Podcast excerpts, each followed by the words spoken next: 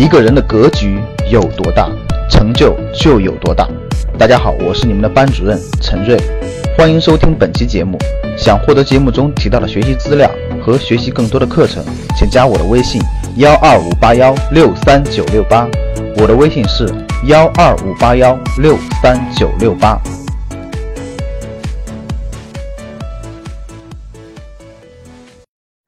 今天陈班要给大家讲一个话题：如何赚取人生的第一个一百万。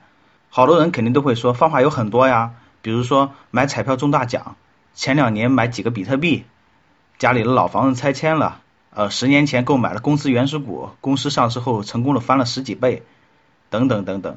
但今天我们要说的是赚取人生第一个一百万，更多的指的是普通的靠工资收入生活的工薪阶层如何赚取一百万的现金流。没有彩票，没有比特币，没有拆迁，没有股权，还有别的最快赚取一百万的方法吗？这个答案是肯定的。赚一百万难吗？其实不难。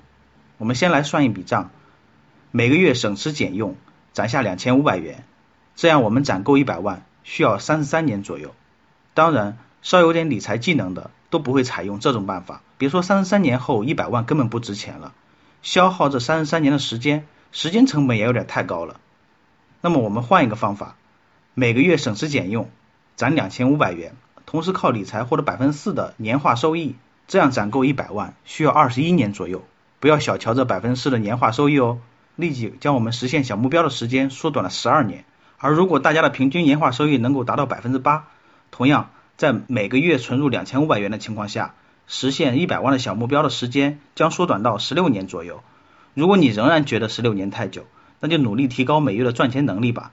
比如每月攒够一万元，获取百分之八的年化收益，我们赚取第一个一百万，仅仅需要七年时间，是不是很惊人？其实这就是我们常说的复利的力量。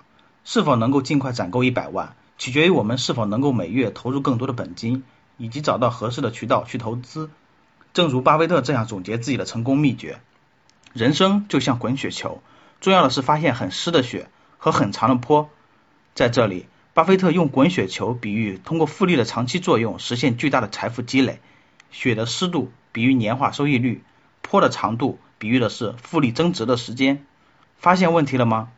积累财富是有两个关键因素，那就是本金和收益率。对于普通人来说，想最快积累财富有两步，一个是提升收入，提高每月可投资的金额。这个其实就是本金，很重要，甚至是决定性的作用。还有同等收入水平下，提高你的投资收益率。如何提高你自己的工资收入呢？这个就得看你的本事了。咱们说的更多的是如何在低风险的前提下提高你的投资收益率。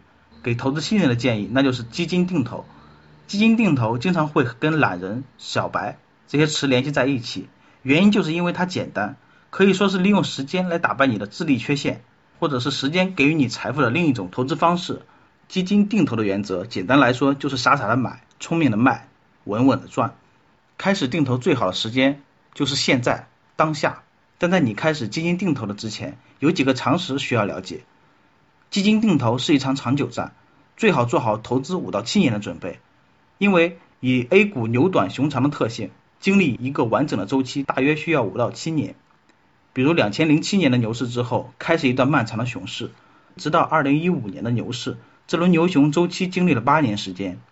持久战中，如果你在基金亏损的时候选择终止定投，收益往往不会理想。可以这么说，定投是看不见的时间，给予你最大的财富馈赠。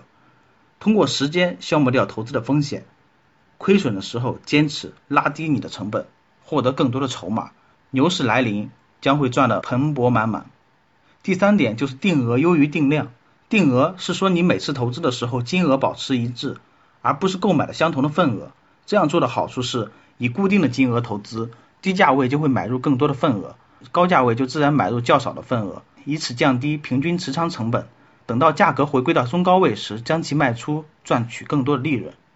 我们最后来一个互动的小话题：你每月能留出多少钱用于投资呢？你又准备用多久的时间完成这一百万的小目标呢？如果你已经完成这个目标，可以在下面留言，将自己的经验分享出来哦。好，今天的节目就到这里。拥有掌握金钱的能力，最好就是现在。想获得更多投资理财、创业、财经等干货内容的朋友们，请加微信幺二五八幺六三九六八及我们的 QQ 交流群六九三八八三八五六九三八八三八五。